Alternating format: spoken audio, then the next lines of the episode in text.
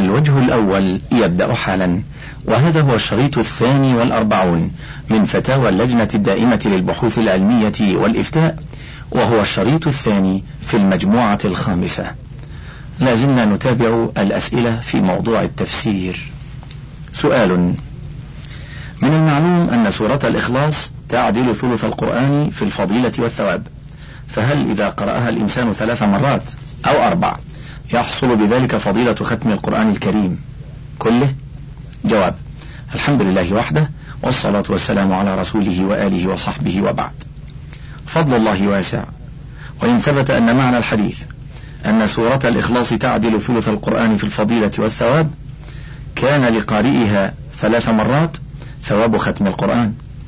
وعلى المسلم أن يذكر ربه ويتلو من كتابه الكريم ما تيسر له ويفعل الخير ما استطاع ويرجو من الله المثوبة وحسن الجزاء. وبالله التوفيق وصلى الله على نبينا محمد وآله وصحبه وسلم.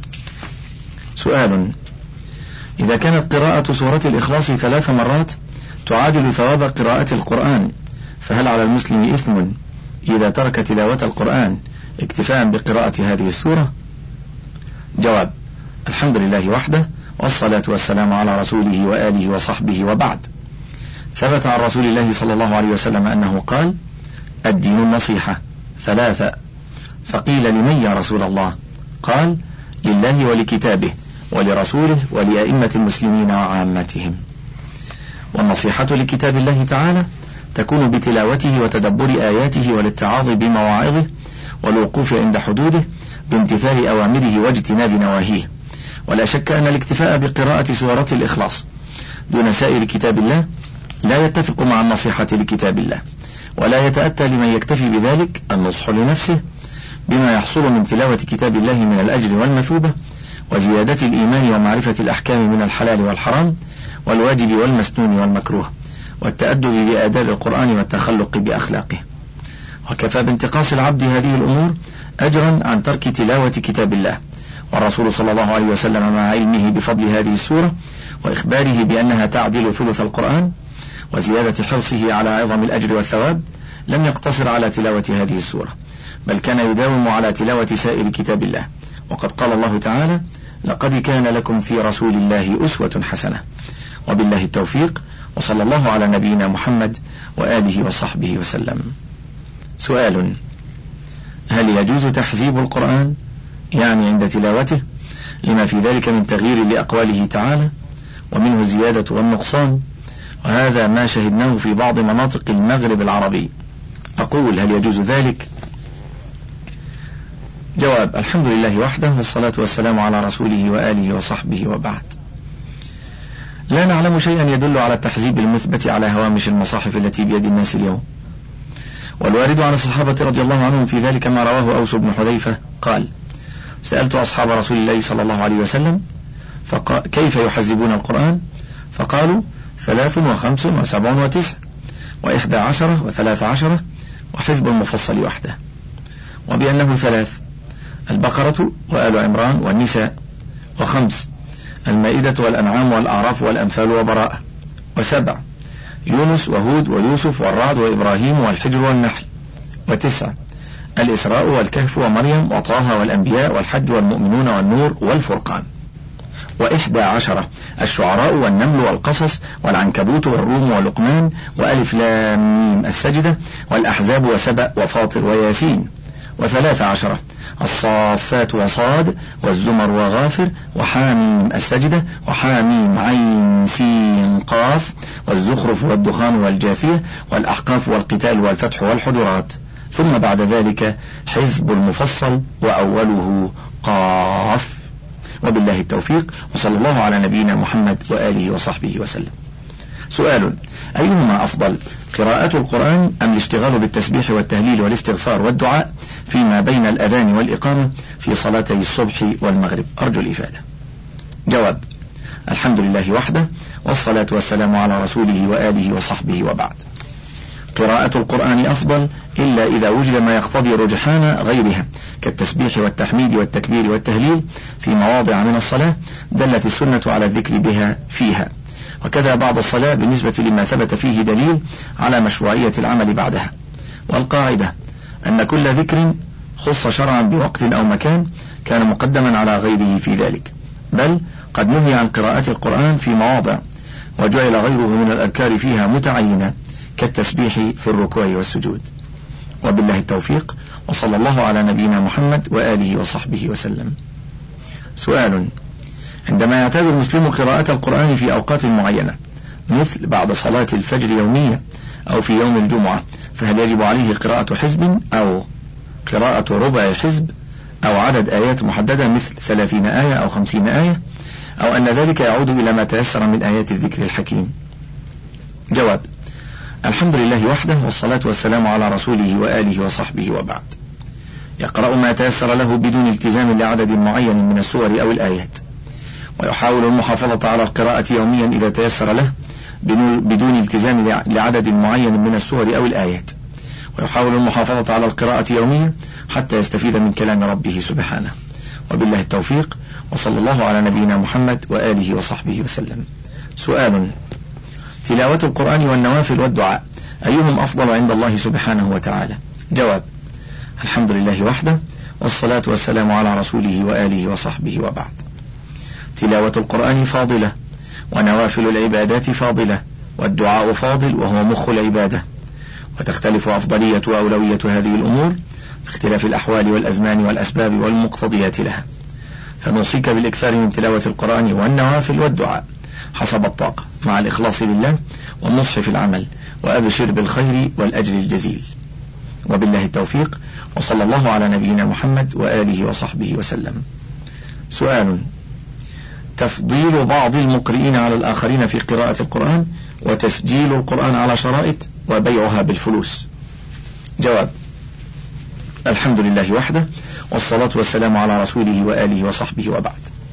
يجوز تفضيل بعض قراء القرآن على بعض من أجل أحكام التلاوة وحسن الترتيل. ويجوز تسجيل قراءة القرآن على أشرطة وبيع هذه الأشرطة. وبالله التوفيق وصلى الله على نبينا محمد وآله وصحبه وسلم. سؤال هل العالم القرآني يمكنه التطور حتى يكشف ما لا يجوز كشفه؟ أعني من الناحية الدينية لا الاقتصادية. جواب الحمد لله وحده والصلاة والسلام على رسوله وآله وصحبه وبعد. يمكنه التقدم بتلاوة القرآن وتدبره ويتسع بذلك أفقه في معرفة شرع الله عقائد وأحكاما أخرى ويزداد عند الله درجات فضلا من الله ورحمة. وقد يهب الله قوة فراسة وتصدق رؤياه لكنه لا يعلم الغيب. لقوله تعالى عالم الغيب فلا يظهر على غيبه أحدا إلا من ارتضى من رسول فإنه يسلك من بين يديه ومن خلفه رصدا ونحوه من الآيات. وبالله التوفيق وصلى الله على نبينا محمد وآله وصحبه وسلم. سؤال قراءة القرآن في المصحف وقراءته بدون مصحف أيهما أفضل؟ جواب الحمد لله وحده والصلاة والسلام على رسوله وآله وصحبه وبعد. ما هو أنفع لك وأخشع لقلبك أفضل؟ وبالله التوفيق وصلى الله على نبينا محمد وآله وصحبه وسلم. سؤال هل يجوز قراءة القرآن على ظهر الدابة مثل الجمال والخيل والحمير والسيارة أفدنا أفادكم الله. جواب الحمد لله وحده والصلاة والسلام على رسوله وآله وصحبه وبعد. يجوز للمسلم قراءة القرآن على ظهر الدابة وفي داخل السيارة والطائرة. وقد صح عنه صلى الله عليه وسلم أنه كان يصلي على راحلته. ولعموم قوله تعالى إن في خلق السماوات والأرض واختلاف الليل والنهار لآيات لأولي الألباب. الذين يذكرون الله قياما وقعودا وعلى جنوبهم. الآية. والذكر يعم القرآن وغيره. وبالله التوفيق. وصلى الله على نبينا محمد وآله وصحبه وسلم. تحسين الصوت في القراءة. سؤال. حكم تحسين الصوت في القراءة والأذان؟ جواب. الحمد لله وحده والصلاة والسلام على رسوله وآله وصحبه وبعد. إن كان تحسين الصوت بهما لا يصل إلى حد الغناء بهما فذلك حسن. قال ابن القيم رحمه الله كان صلى الله عليه وسلم يحب حسن الصوت بالأذان والقرآن ويستمع إليه.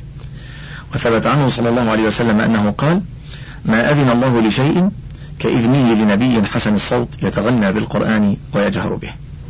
متفق عليه. ولقوله صلى الله عليه وسلم زينوا القرآن بأصواتكم. رواه أحمد وأصحاب السنن إلا الترمذي. وابن حبان والحاكم عن البراء. وزاد الحاكم فإن الصوت الحسن يزيد القرآن حسنا. قال بعض أهل العلم معنى يتغنى بالقرآن يحسن قراءته ويترنم به ويرفع صوته به كما قال أبو موسى للنبي صلى الله عليه وسلم لو علمت أنك تسمع قراءتي لحبرته لك تحبيرا. وأما أداؤهما بالألحان والغناء فذلك غير جائز. قال ابن قدامة رحمه الله في كتابه المغني وكره أبو عبد الله القراءة بالألحان وقال هي بدعة. إلى أن قال وكلام أحمد محمول على الإفراط في ذلك بحيث يجعل الحركات حروفا ويمد في غير موضعه. انتهى كلامه. وبالله التوفيق وصلى الله على نبينا محمد وآله وصحبه وسلم. سؤال إذا كان الإنسان مداوما على قراءة القرآن بتوفيق من الله وله الحمد وأكثر الأوقات يختم في كل أسبوع أو أسبوعين. الخلاصة أنه إذا ختم القرآن في يوم الثلاثاء والأربعاء وقف على المعوذات وبدأ بالفاتحة والبقرة. فإذا جاء ليلة الجمعة بعد صلاة المغرب بدأ من المعوذات من موقفه وختم وقرأ الختمة بين فضيلتين. الخميس وليلة الجمعة لأجل إن شاء الله أن يرحمه بصلاة الملائكة إلى الصباح أطول كما في الحديث. فإذا قرأ الختمة بدأ في القراءة من موقفه في مثنات القرآن. والخلاصة هل يكون تأخير الختمة إلى الخميس والجمعة بدعة؟ ولا ينفعه ما قصد واجتهاده. وإذا ختم اقرأ الختمة من ساعة ما يختم. أي يوم؟ إلا أن أول النهار أو أول الليل أفضل. أيهما أفضل؟ إذا ختم يقرأ الختمة من ساعته في يومه أو يؤخر الختمة إلى الجمعة. كما أسلفت أفيدوني بالأفضل. جزاكم الله خير الدنيا والآخرة. جواب الحمد لله وحده والصلاة والسلام على رسوله وآله وصحبه وبعد. السنة له أن يكمل ختم القرآن ولا يؤجل قراءة المعوذتين إلى الجمعة ولا غيرها بل ينهي الختمة متى وصل إلى المعوذتين. ثم يدعو بما فيه من الدعاء بعد حمد الله والصلاة والسلام على الرسول صلى الله عليه وسلم اقتداء بالسلف الصالح. ثم يعود فيبدأ بالختمة الأخرى من الفاتحة وهكذا. وبالله التوفيق وصلى الله على نبينا محمد وآله وصحبه وسلم. سؤال هل يجوز قراءة سورة ياسين بالصوت المرتفع في المسجد أم لا؟ جواب الحمد لله وحده والصلاة والسلام على رسوله وآله وصحبه وبعد. لا يجوز لأحد أن يرفع صوته بقراءة القرآن في المسجد لا بسورة ياسين ولا بغيرها من القرآن لا في الصلاة ولا في غيرها. لما ثبت من أن النبي صلى الله عليه وسلم خرج على الناس وهم يصلون ويجهرون بالقراءة فقال أيها الناس كلكم يناجي ربه فلا يجهر بعضكم على بعض في القراءة ولأن في ذلك تشويشا وإيذاء من بعضهم لبعض. وبالله التوفيق وصلى الله على نبينا محمد وآله وصحبه وسلم. سؤال هل تجوز قراءة القرآن في المسجد بصوت مرتفع وفي مكبر الصوت قبل صلاة الفجر والجمعة وبعد الصلوات ويكون هناك من يصلي السنة القبلية أو تحية المسجد؟ جواب الحمد لله وحده والصلاة والسلام على رسوله وآله وصحبه وبعد. القرآن كلام الله جل وعلا وتلاوته عبادة من العبادات البدنية المحضة والمستمع يثاب على استماعه. ولكن إذا ترتب على رفع الصوت به أذى فينبغي خفض الصوت إلى درجة يزول بها الأذى. وما ذكر في السؤال من تخصيص وقت قبل الصلاة.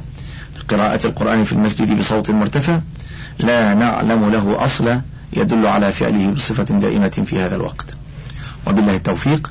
وصلى الله على نبينا محمد وآله وصحبه وسلم. سؤال ما حكم الإسلام في قراءة القرآن قبل صلاة الفجر؟ جواب الحمد لله وحده والصلاة والسلام على رسوله وآله وصحبه وبعد. الأصل في قراءة القرآن أنها مشروعة سواء كانت قبل الفجر أو بعده ولكن يجب على القارئ في المسجد أن يراعي من حوله من المصلين والقراء فيخفض صوته حتى لا يشوش حتى لا يشوش عليهم. وبالله التوفيق وصلى الله على نبينا محمد وآله وصحبه وسلم. سؤال. إن بعض أئمة المساجد يستعملون القراءة في مكبرات الصوت التي خصصت لنشر صوت الأذان وذلك في صلاة الليل التراويح في شهر رمضان المبارك. وبما أنه كثر النقاش والجدال في الموضوع فمن قائل أنه لا يجوز لوجود من يتضرر بسماع الأصوات ممن هو خارج المسجد كالنائم والمريض ونحوهما. لأن البلد بلد هادئ. وليست كالمدن الأخرى وما دام بإمكان الإمام استعمال سماعة منخفضة في سرحة المسجد ينتفع بالقراءة المصلون داخل المسجد دون الإضرار بمن خارجه. ومن قال بأنه يجوز استعمال مكبرات الصوت المعدة للأذان لما في ذلك من مصلحة الانتفاع بالتلاوة للقريب والبعيد بصرف النظر عن تضرر بعض المواطنين. لذا نرجو من سماحة الرئيس صدور الفتوى لينتفع بها طالب الحق والله يوفقكم لما يحبه ويرضاه. جواب الحمد لله وحده والصلاة والسلام على رسوله وآله وصحبه وبعد. إذا كان الأمر كما ذكر فلا مانع من قراءة القرآن في مكبر الصوت حسب الحاجة إذا كان لا يشوش على المصلين ولا على القراء وإنما يقرأ على أناس يستمعون له. وبالله التوفيق وصلى الله على نبينا محمد وآله وصحبه وسلم.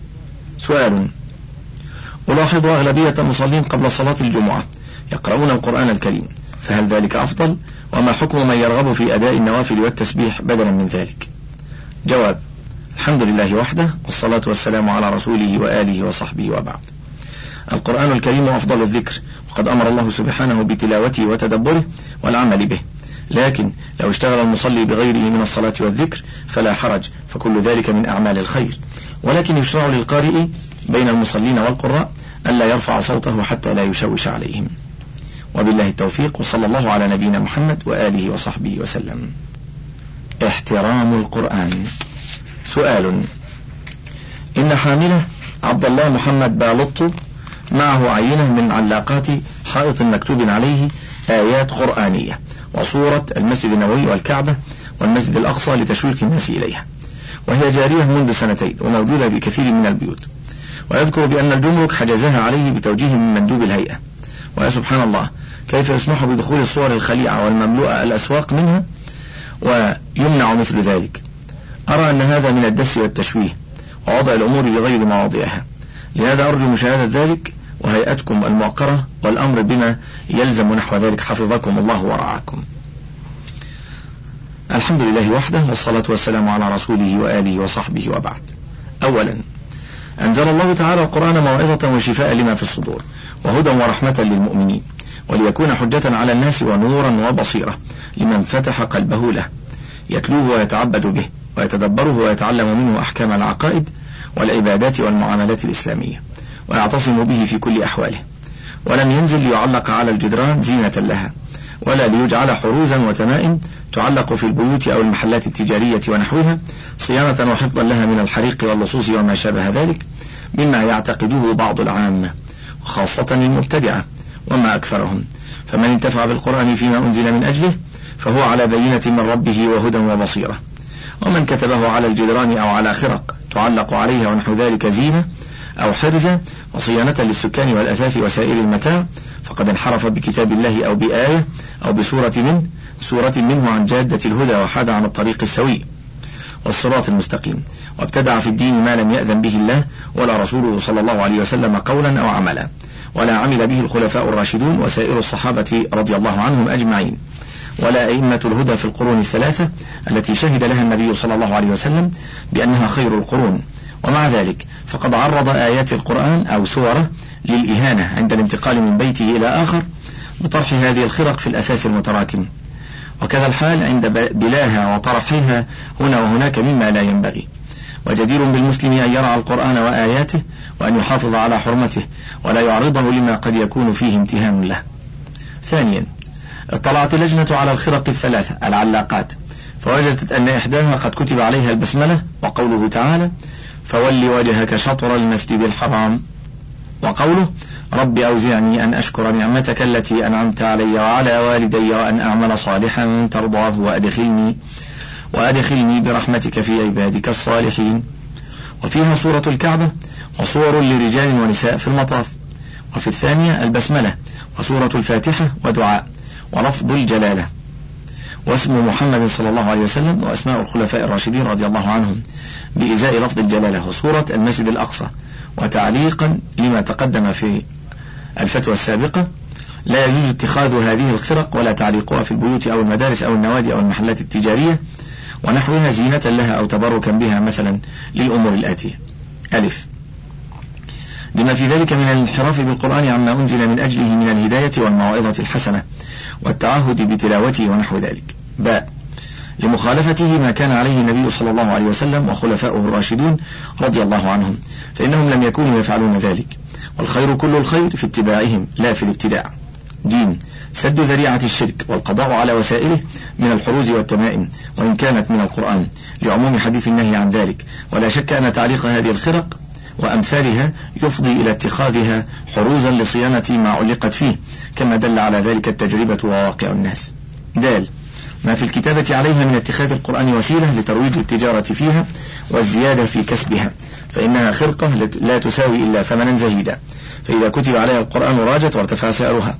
وما أنزل القرآن ليتخذ آلة ووسيلة للرواج التجاري وزيادة الأسعار. فيجب أن يترفع به عن ذلك. هاء في ذلك تعريض آيات القرآن وسوره للامتهان والأذى عند الانتقال من بيت إلى آخر حيث ترمى مع أثاث البيت المتراكم على اختلاف أنواعه. وكذلك عند بلاها فتطرح هذه الخرقة بما فيها من القرآن فيما ينبغي وما لا ينبغي. وبالجملة إغلاق باب الشر والسير على ما كان عليه أئمة الهدى في القرون الأولى التي شهد لها النبي صلى الله عليه وسلم بالخيرية أسلم للمسلمين في عقائدهم وسائر أحكام دينهم. من ابتداع بدع لا يدرى مدى ما تنتهي إليه من الشر. ثالثا لا يجوز أن يكون التشويق إلى الخير ببدع تفضي إلى الشرك وتعريض القرآن للمهانة واتخاذ كتابته على الخرق التي تعلق على الجدران وسيلة لنفاق التجارة وزيادة ثمنها. ولا يعدم الداعية إلى الخير وسائل أخرى مشروعة ناجحة. رابعا كثرة أمثال هذه الخرق العلاقات وانتشارها منذ زمن بعيد ووجودها في بيوت كثير من الناس وامتلاء الأسواق بها دليل على الضعف والفتور وعدم مبالاة من اتخذها أو اتجر فيها بارتكاب المنكر أو الجهل به. وليس دليلا على جواز اتخاذها.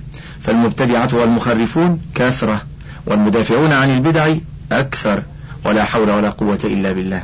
بل ما وقع من بعض الناس من اتخاذها منكرا يجب على العلماء التعاون على إنكاره والقضاء عليه استيرادا واستعمالا. لكن المراقب الديني الذي حصل منه التوجيه لحجز هذه الخرق العلاقات فعل ما في اختصاصه شكر الله له سعيه. أما ما زاد على ذلك من المنكرات التي عمت وطمت فهو أسوة غيره في إنكار المنكر في حدود علمه وقدرته ولا يعتبر فيما فعل من أهل الدس والتشويه بل قدم معروفا للأمة يحمد عليه وأدى واجب مهمته التي أسندت إليه على ما تبين له من أحكام الشريعة وحسن توجيه رئاسته له. وبالله التوفيق وصلى الله على نبينا محمد وآله وصحبه وسلم. سؤال كتابة الآيات على ساعات الدليل. اطلعت اللجنة الدائمة للبحوث العلمية والإفتاء. على السؤال المقدم إلى سماحة الرئيس العام من سمو الأمير مشاري بن عبد العزيز باعتباره رئيسا لمجلس إدارة شركة السعادة للتجارة والمقاولات المحدودة بخصوص ساعات الدليل التي يراد إدخالها للمملكة لما يرون فيها من خدمة دينية وتعريف بعض المسلمين للاتجاه الصحيح لجهة الكعبة المشرفة. وبعد اطلاع اللجنة على ساعة الدليل وما كتب عليها من آية بسم الله الرحمن الرحيم وآية الكرسي وما كتب فيها من الكلمات الله أكبر لا إله إلا الله محمد رسول الله كتبت الجواب التالي. أنزل الله القرآن ليتعبد الناس بتلاوته وتدبر معانيه فيعرفوا أحكامه ويأخذوا أنفسهم بالعمل بها. وبهذا يكون موعظة لهم وذكرى تقشعر منه جلودهم وتلين به قلوبهم ويكون شفاء لما في الصدور من الجهل والضلال وطهارة للنفوس من أدران الشرك وما ارتكبته من المعاصي والذنوب. وجعله سبحانه هدى ورحمة لمن فتح له قلبه أو ألقى إليه السمع وهو شهيد. قال الله تعالى يا أيها الناس قد جاءتكم موعظة من ربكم وشفاء لما في الصدور وهدى ورحمة للمؤمنين. وقال الله نزل أحسن الحديث كتابا متشابها مثانية تقشعر منه. تقشعر منه جلود الذين يخشون ربهم ثم تلين جلودهم وقلوبهم إلى ذكر الله. ذلك هدى الله يهدي به من يشاء الآية. وقال إن في ذلك لذكرى لمن كان له قلب أو ألقى السمع وهو شهيد. وجعل الله سبحانه القرآن معجزة لرسوله محمد صلى الله عليه وسلم وآية باهرة على أنه رسول من عند الله إلى الناس كافة رحمة بهم وإقامة للحجة عليهم. قالوا قال تعالى وقالوا لولا أنزل عليه آيات من ربه قل إنما الآيات عند الله وإنما أنا نذير مبين. أولم يكفهم أنا أنزلنا عليك الكتاب يتلى عليهم؟ إن في ذلك لرحمة وذكرى لقوم يؤمنون. وقال تلك آيات الكتاب المبين. وقال تلك آيات الكتاب الحكيم. إلى غير ذلك من الآيات. وإذا فالقرآن كتاب هداية وتشريع ومواعظ وعبر وبيان للأحكام وآية بالغة ومعجزة باهرة وحجة دامغة أيد الله بها رسوله صلى الله عليه وسلم. ولم ينزله سبحانه ليكتب كلمة أو آية منه على ساعات الدليل زينة لها أو ترويجا لها وإغراء بشرائها أو ليتخذها حاملها حرزا له إلى جانب استخدامها في معرفة الجهاد. فكتابة آية من القرآن أو أكثر على ساعات الدليل أو نحوها فيه انحراف بالقرآن عما أنزل من أجله واستعماله فيما فيه إزراء به وإهانة له بتعريضه إلى ما لا يليق به من الأوساخ والأقدار ودخول بيت الخلاء به ونحو ذلك. ومع هذا فهو عمل مخالف لهدي رسول الله صلى الله عليه وسلم وهدي أصحابه رضي الله عنهم ولما كان عليه السلف الصالح. فعلى من آمن بالقرآن وسنة النبي صلى الله عليه وسلم وأراد الخير لنفسه أن يبتغي البركة وصلاح شؤونه في دينه ودنياه من الله سبحانه بتلاوة كتابه الكريم والعمل به في عباداته ومعاملاته ليفيض سبحانه عليه من بركاته ويعظم له الأجر ويحفظه في كل أحواله وييسر له سائر شؤونه. وكذلك الحكم في كتابة الكلمات الله أكبر ولا إله إلا الله محمد رسول الله. التي جعلت داخل إطار ساعة الدليل فإنها جعلت في الشرع لإعظام الله وإكباره والثناء عليه بها ومفتاحا للدخول في الإسلام وعلامة على الإيمان ويعصم بها دم من قالها وماله ولم تجعل لتكون رسوما على أجهزة أو ساعات أو آلات للاستهانة بها. فمن المعلوم أن ساعات الدليل وغيرها تؤدي الغرض الذي صنعت من أجله من غير أن يتوقف ذلك على كتابة الآيات أو هذه الأذكار عليها أو فيها. وإنما القصد من كتابة ذلك الترغيب فيها ترويجا للتجارة. ثم ينتهي الأمر إلى التبرك بها واتخاذها حرزة يستصحب للحفظ من مكروه أو بلاء. وبناء على ما ذكرنا نرى منع استيرادها ما دامت مشتملة على الكتابة المذكورة. وبالله التوفيق وصلى الله على نبينا محمد وآله وصحبه وسلم. سؤال إنه إزاء التقدم الكبير الذي أحرزه العالم في مجال الفكر الإعلامي بالنشر والملصقات والمعلقات والإذاعات مسموعة ومرئية. فقد استعنا بالله في مصنع البلاستيك الذي نتولاه لإنتاج نماذج نساهم بها في التذكير بكلام الله عز وجل. وقد وفقنا الله عز وجل فاستطعنا إخراج نماذج لمعلقات تحمل آيات من القرآن الكريم وأسماء الله الحسنى وأحاديث نبوية شريفة. علما بأن المعلقات البلاستيك التي أتقدم بها لسماحتكم لا يمكن استخدامها لغير التذكر والتدبر. فطبيعتها تجعلها لا تصلح أن يشرب فيها أو يؤكل. وذلك أنها مغطاة بطبقة من المعادن الفضية والأحبار التلوينية. تجعل استخدامها في هذه الأغراض مستحيلة. وأنها صنعت بحيث لا يمكن حملها على الصدور أو في اليد ولا يمكن إلقاؤها بإهمال ذلك. إن تصميمها جعل لها شرشفة خارجية وتعليقات وحروفا مدببة تجعل حائزها يعلقها في مكان مصون مكرم. ولقد وجدنا النصارى متمكنين في فن النشر والتوعية والإعلام وبث ما يريدون من أفكار ومعتقدات باستخدام وسائل حديثة. أهمها الملصقات والمعلقات تعلق في لوحات بالشوارع والحافلات والأماكن العامة والخاصة. يقصد بذلك توالي وتتابع التذكير بتكراره أمام العين في كل مكان حتى يقر في الصدور ما يريدون. وإن كل ما يريدون ما هو إلا معتقدات صليبية وأفكار إلحادية ومفاسد والعياذ بالله. إلا أنهم باستخدام الوسائل القوية. يستطيعون جعل الناس يؤمنون بالباطل ويوقرون الإلحاد. وأولى بالمسلمين وأحق أن يذكروا الناس بكلام الله عز وجل وسنة رسوله صلى الله عليه وسلم مستخدمين الوسائل الحديثة القوية في التوعية والإعلام. وقد وفقني الله سبحانه وتعالى أن تحمل منتجاتي كلام الله عز وجل وسنة رسوله صلى الله عليه وسلم لتظهر متوالية متتابعة في الأماكن الموقرة مرفوعة أمام الأنظار تذكر الناس بما أراد لهم الله أي يذكروا به. فذكر بالقرآن من يخاف وعيد. وبذلك فإنني أساهم قدر جهدي في رفع كلمة الله ونشر الفكر الإسلامي منتصرا له فوق كل الأفكار وما توفيقي إلا بالله. جواب الحمد لله وحده والصلاة والسلام على رسوله وآله وصحبه وبعد. أنزل الله تعالى القرآن ليكون موعظة للناس وعبرة وليكون شفاء في الصدور من أمراض الشرك والانحراف عن الحق وليهتدي به الناس في عبادتهم ومعاملاتهم.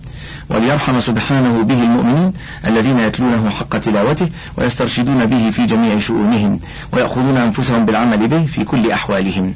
قال تعالى يا أيها الناس قد جاءتكم موعظة من ربكم وشفاء لما في الصدور وهدى ورحمة للمؤمنين.